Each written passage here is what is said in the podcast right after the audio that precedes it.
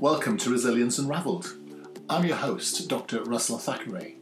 This podcast is a result of my fascination with health issues, resilience, performance, mental health, accountability, and critical thinking, along with many of the other obsessions I bump into in my life. I spend my time working with highly successful teams, organisations, and people, and this podcast introduces their remarkable stories, as well as my synthesis of the key issues, tips, and strategies to thrive in life. If you find this podcast useful, you can also find other information at qedod.com or russellthackeray.com. Stay tuned to the end for details of how to order a free ebook. Enjoy the podcast. So, today I'm talking to Patrick Waller.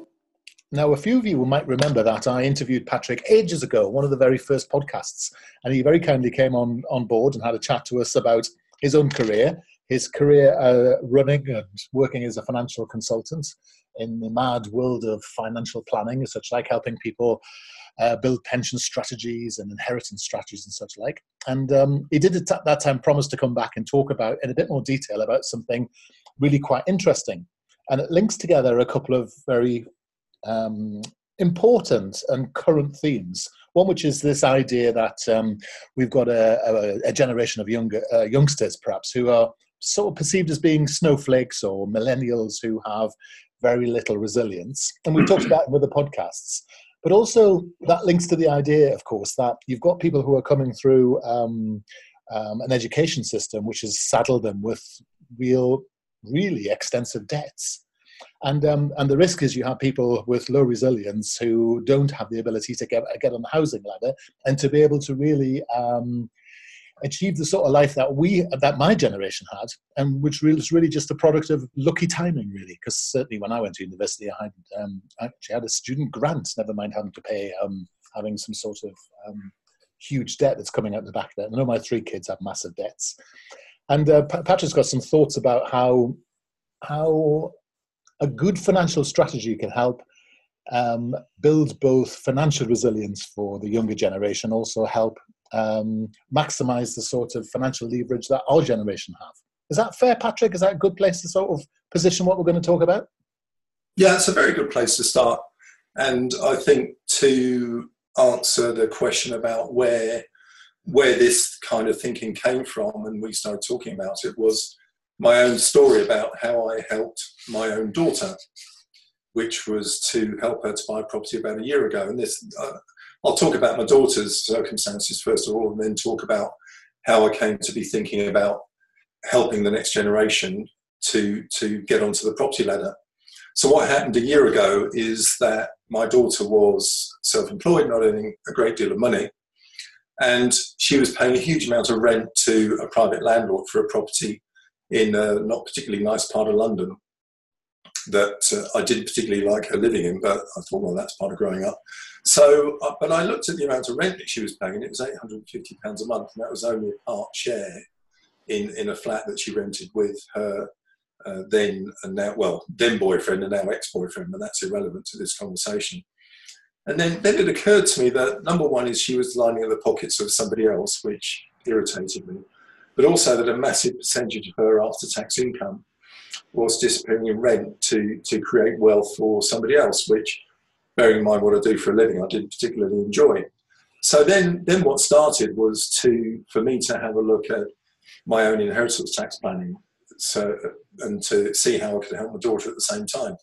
So what I, I then constructed, and I won't go into too much detail, but was to I, am in a house in, in common with many people at my age. I'm 60, 61 in December.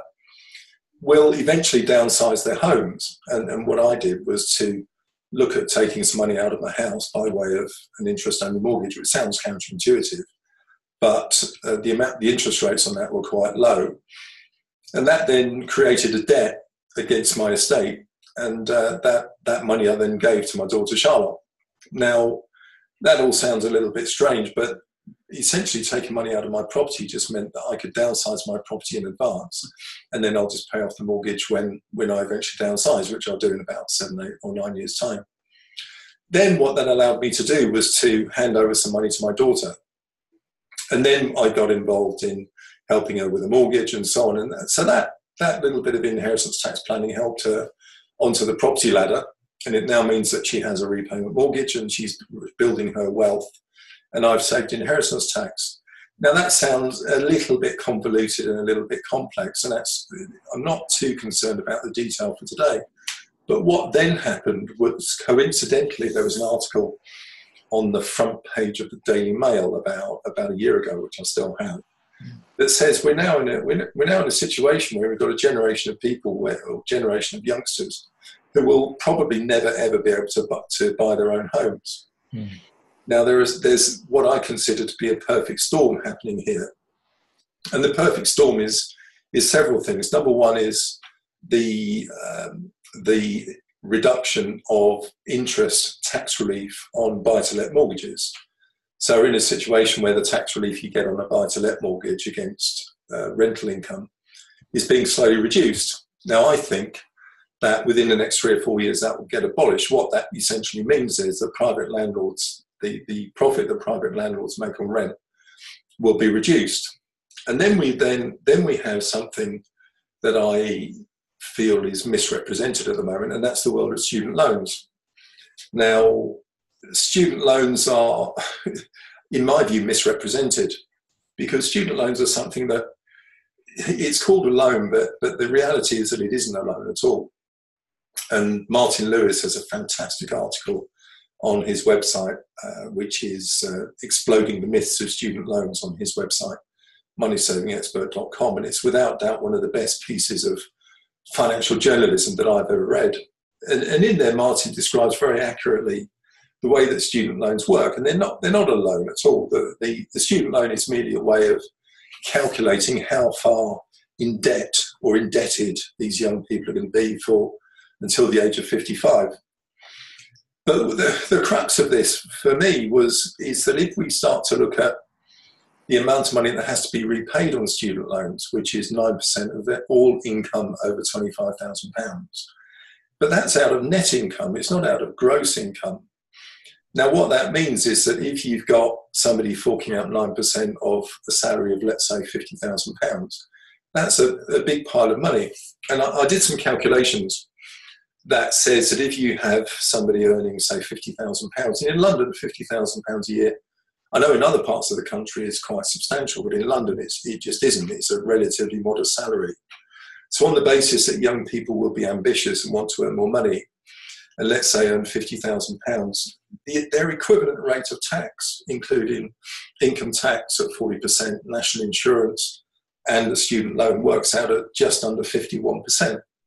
So these poor young, poor youngsters, and I, I think, I don't mean poor financially, but uh, in terms of the circumstances they find themselves in mm. is such that they any pay rise they ever get while they're a high rate taxpayer will be taxed at 51%.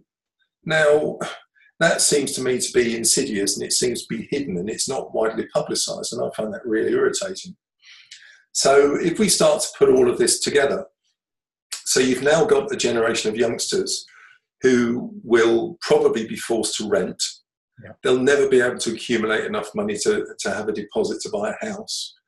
And also with uh, tax relief on mortgage interest being withdrawn, slowly withdrawn, I think it will go completely within the next three or four years.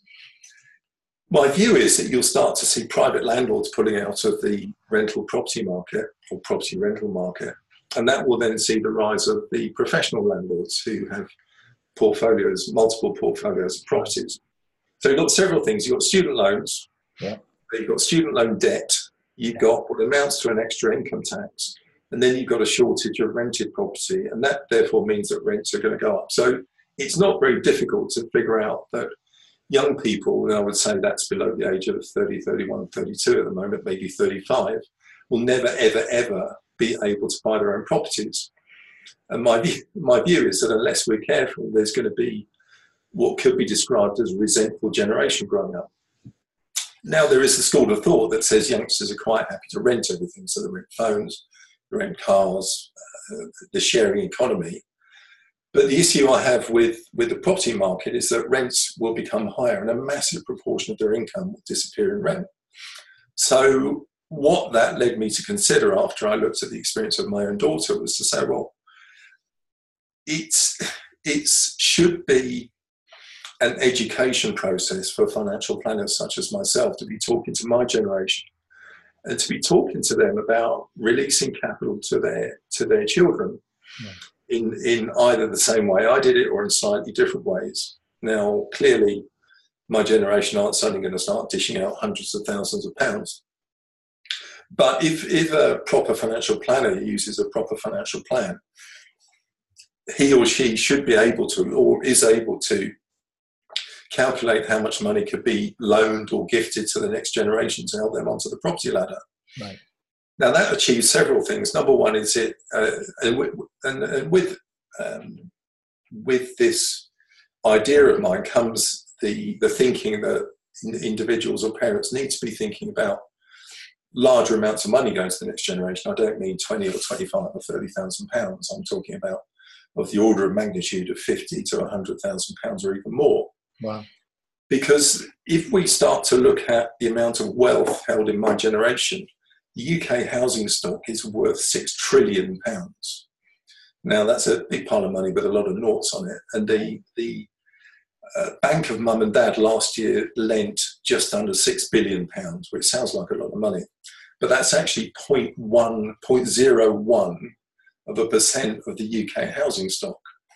So the using, on the basis that UK housing stock will eventually be charged for inheritance tax, you're ending up in a situation where, as a generation, we should be looking to convert or consider converting part of our homes or our wealth into either loans or trusts or, or outright gifts to the next generation to help them.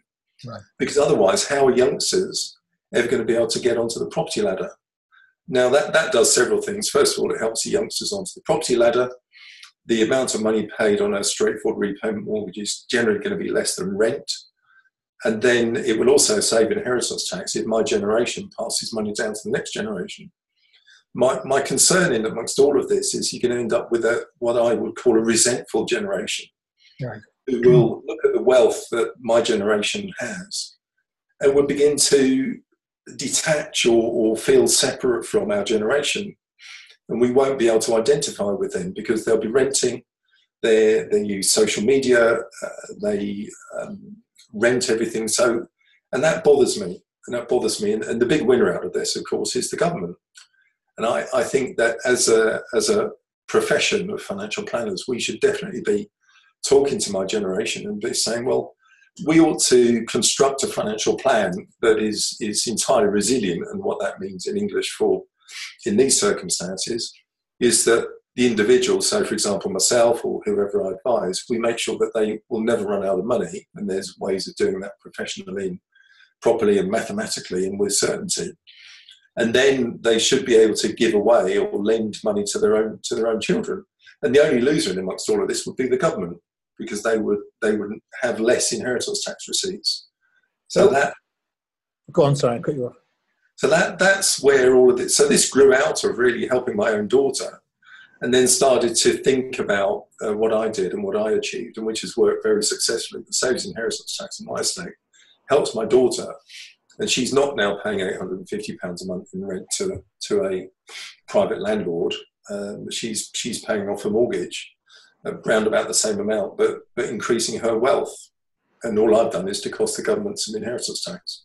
But there's a number of assumptions I'm guessing one has to So first of all, you as a, in our generation, we're going to have to have enough money to be able to. So you're going to have to have enough equity or, or potential equity release in your property to be able to make it worthwhile.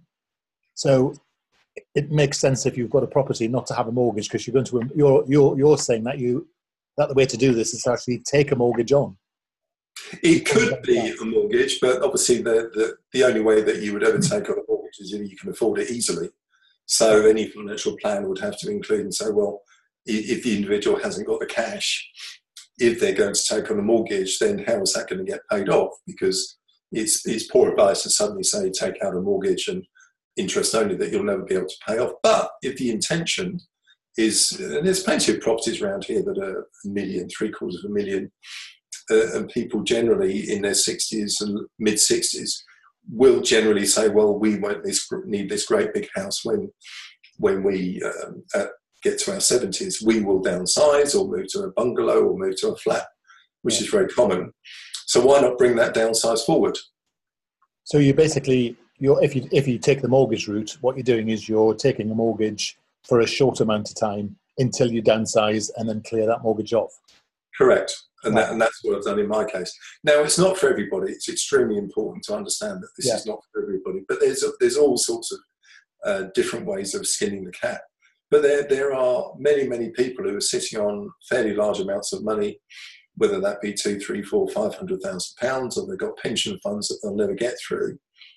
So it's not so for a competent financial planner can create a plan. To the, the primary concern is, of course, to make sure that an individual doesn't run out of money, that they can repay the mortgage and they're definitely going to downsize. And there, there's no one size fits all, it's always highly personalised.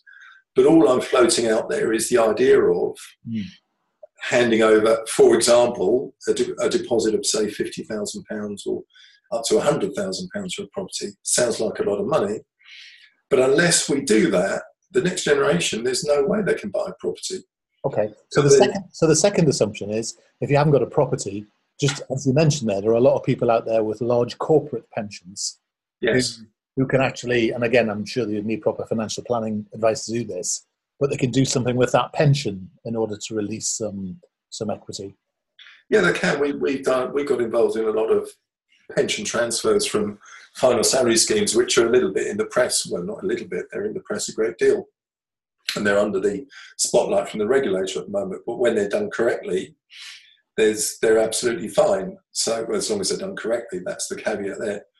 But in general, the, one of the reasons for transferring a final salary pension scheme is that you often end up with more tax-free cash. And in many cases, the, the fund is going to be larger than an individual needs. So that could be another source of some cash. So it may be partially savings, it may be some money out of the house, it may be looking at a pension transfer, it may be taking some more money out of the pension. It doesn't need to come from one source, but what we're talking about is is is well, the advice always has to hang off a competent financial plan yeah. to say, well, if we take some money from the pension and possibly from the house, or not, as the case may be, and then some money from savings, or there could be inheritances from grandparents, trusts, and so on, to help the next generation.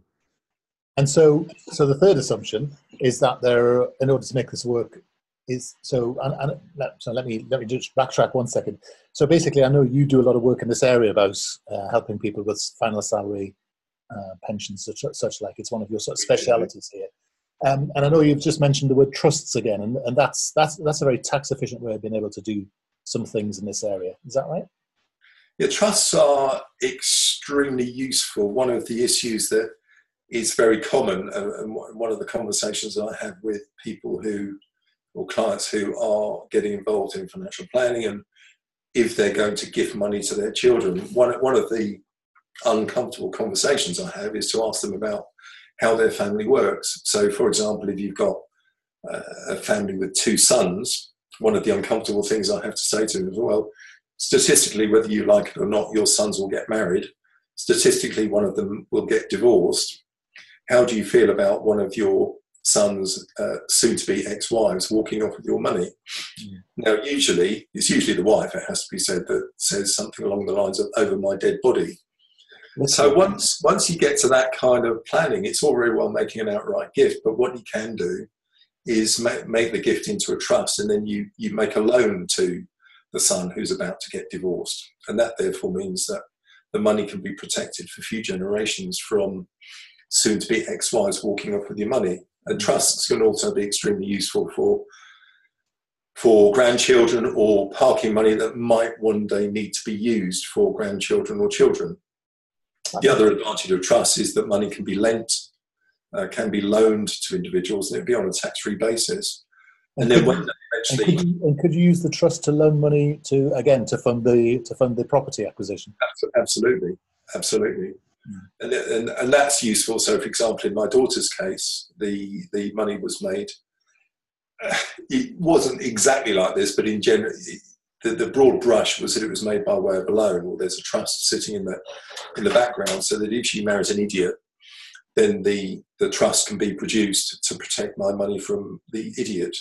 So, and, and that's fairly common. The, the, reality is that the divorce rate is 50%. Yeah. And why shouldn't it happen to, to my children, unfortunately? Yes. yes. Okay. And so another assumption is that actually you need to have enough money to be able to be able to mitigate against inheritance tax.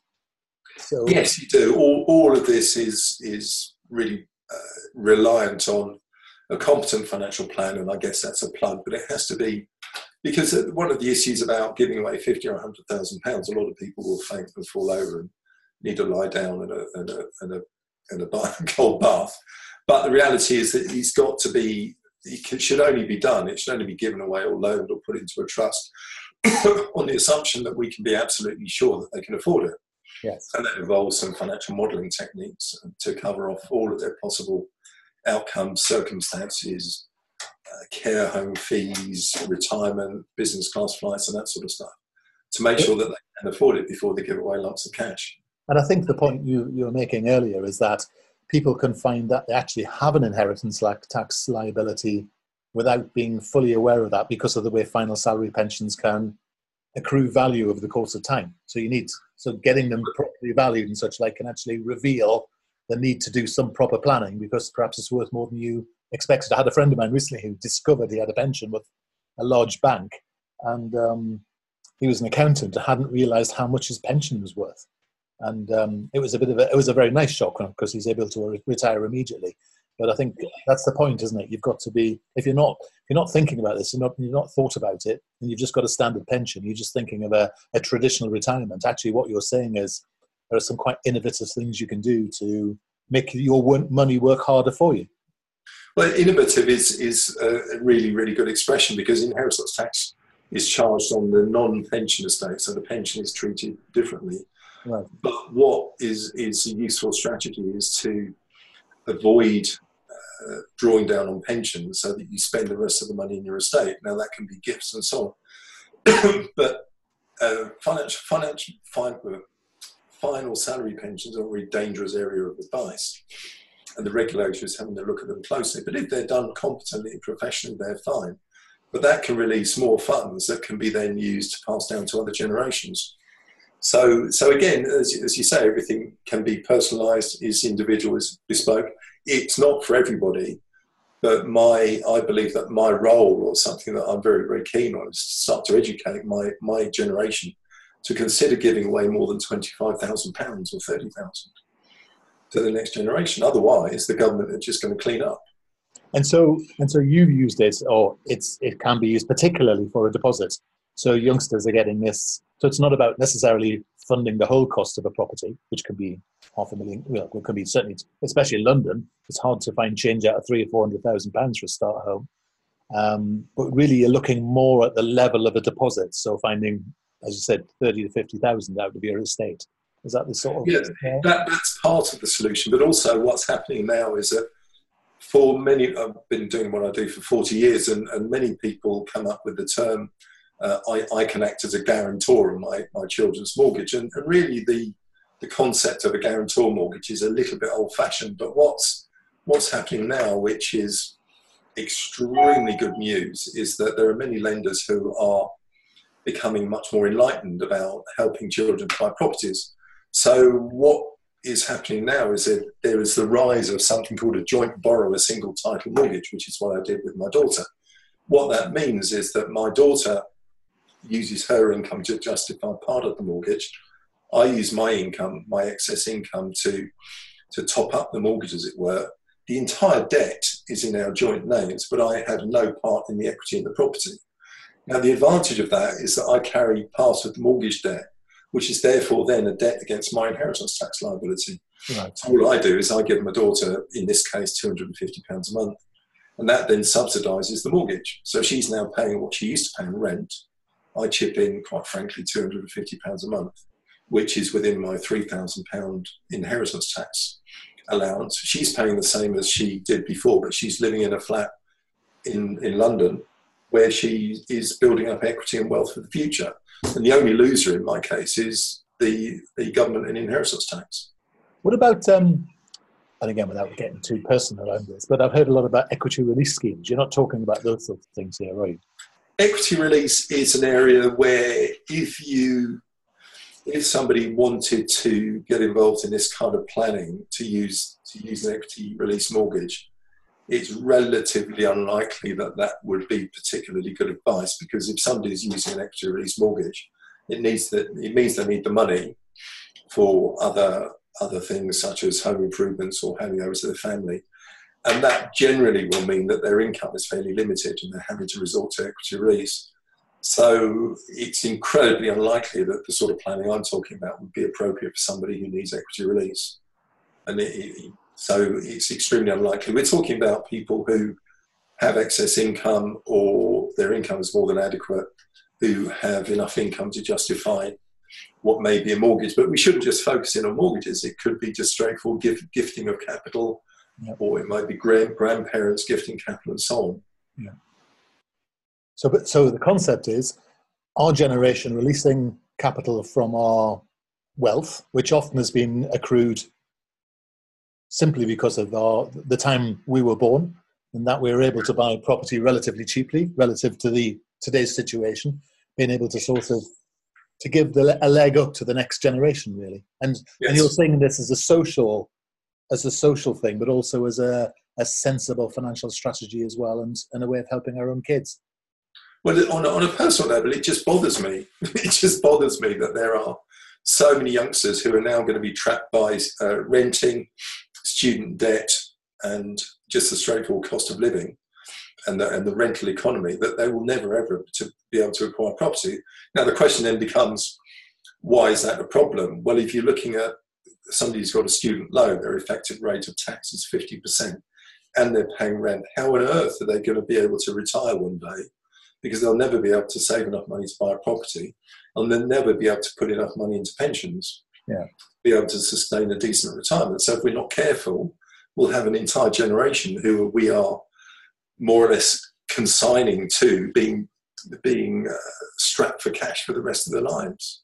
And actually, to think about resilience, and just to bring it back to the sort of the subject in hand, this idea of having to ha- having a, an asset behind you, getting a helping hand, asking for help, getting a helping hand, is part of actually allowing people to focus on their mental health, their well-being, and you know, living a, a proper life actually in a secure environment, which is which is actually where we all started in a way. Which yeah, that, that's where we started. Sorry? Perhaps that might explain the reason why our, our generation is purported to be slightly more resilient than the current one, because we don't have this level of initial financial um, insecurity as part of our journey. It's, it's highly stressful for them, I would suggest. My daughter, I, I've been blessed with being able to help her, but she talks about her colleagues at work who are sharing rooms in houses, and they're in their late thirties, and the, the, prospect. So they they are trapped. And, and if our generation were, were to just think a little bit more and to take, well, quite frankly, decent financial planning advice, that kind of trap could could be removed. And what about the stress as they get into their forties and fifties? They've got no equity behind them. They, they've got a very small pension fund from a basic auto enrolment scheme at work. How on earth are they going to be able to retire? Yeah, it's good. All right, that's very excellent. I mean, there are many, many financial planning firms out there, Patrick. But if people want to talk to you about this, how would they get in touch with you? Well, they can either go onto the website, which is www.fpp-ifa.co.uk, or to email me at patrick at fpp-ifa.co.uk, or pick up the phone 01344 778 990. It's like you've done that before. I shall look forward to more financial planning advice at our next meeting, which which won't be taking place over this uh, uh, this media. Patrick, thanks so much for your help. It's been really interesting, and we'll pick up another subject in a couple of months or so. Great stuff. Thanks, Russell. Take care. We hope you found today's podcast useful. If you did, why not subscribe and listen to our other podcasts? We would love it if you could leave us a review. To access our resilience coaching, contact us at info at qedod.com.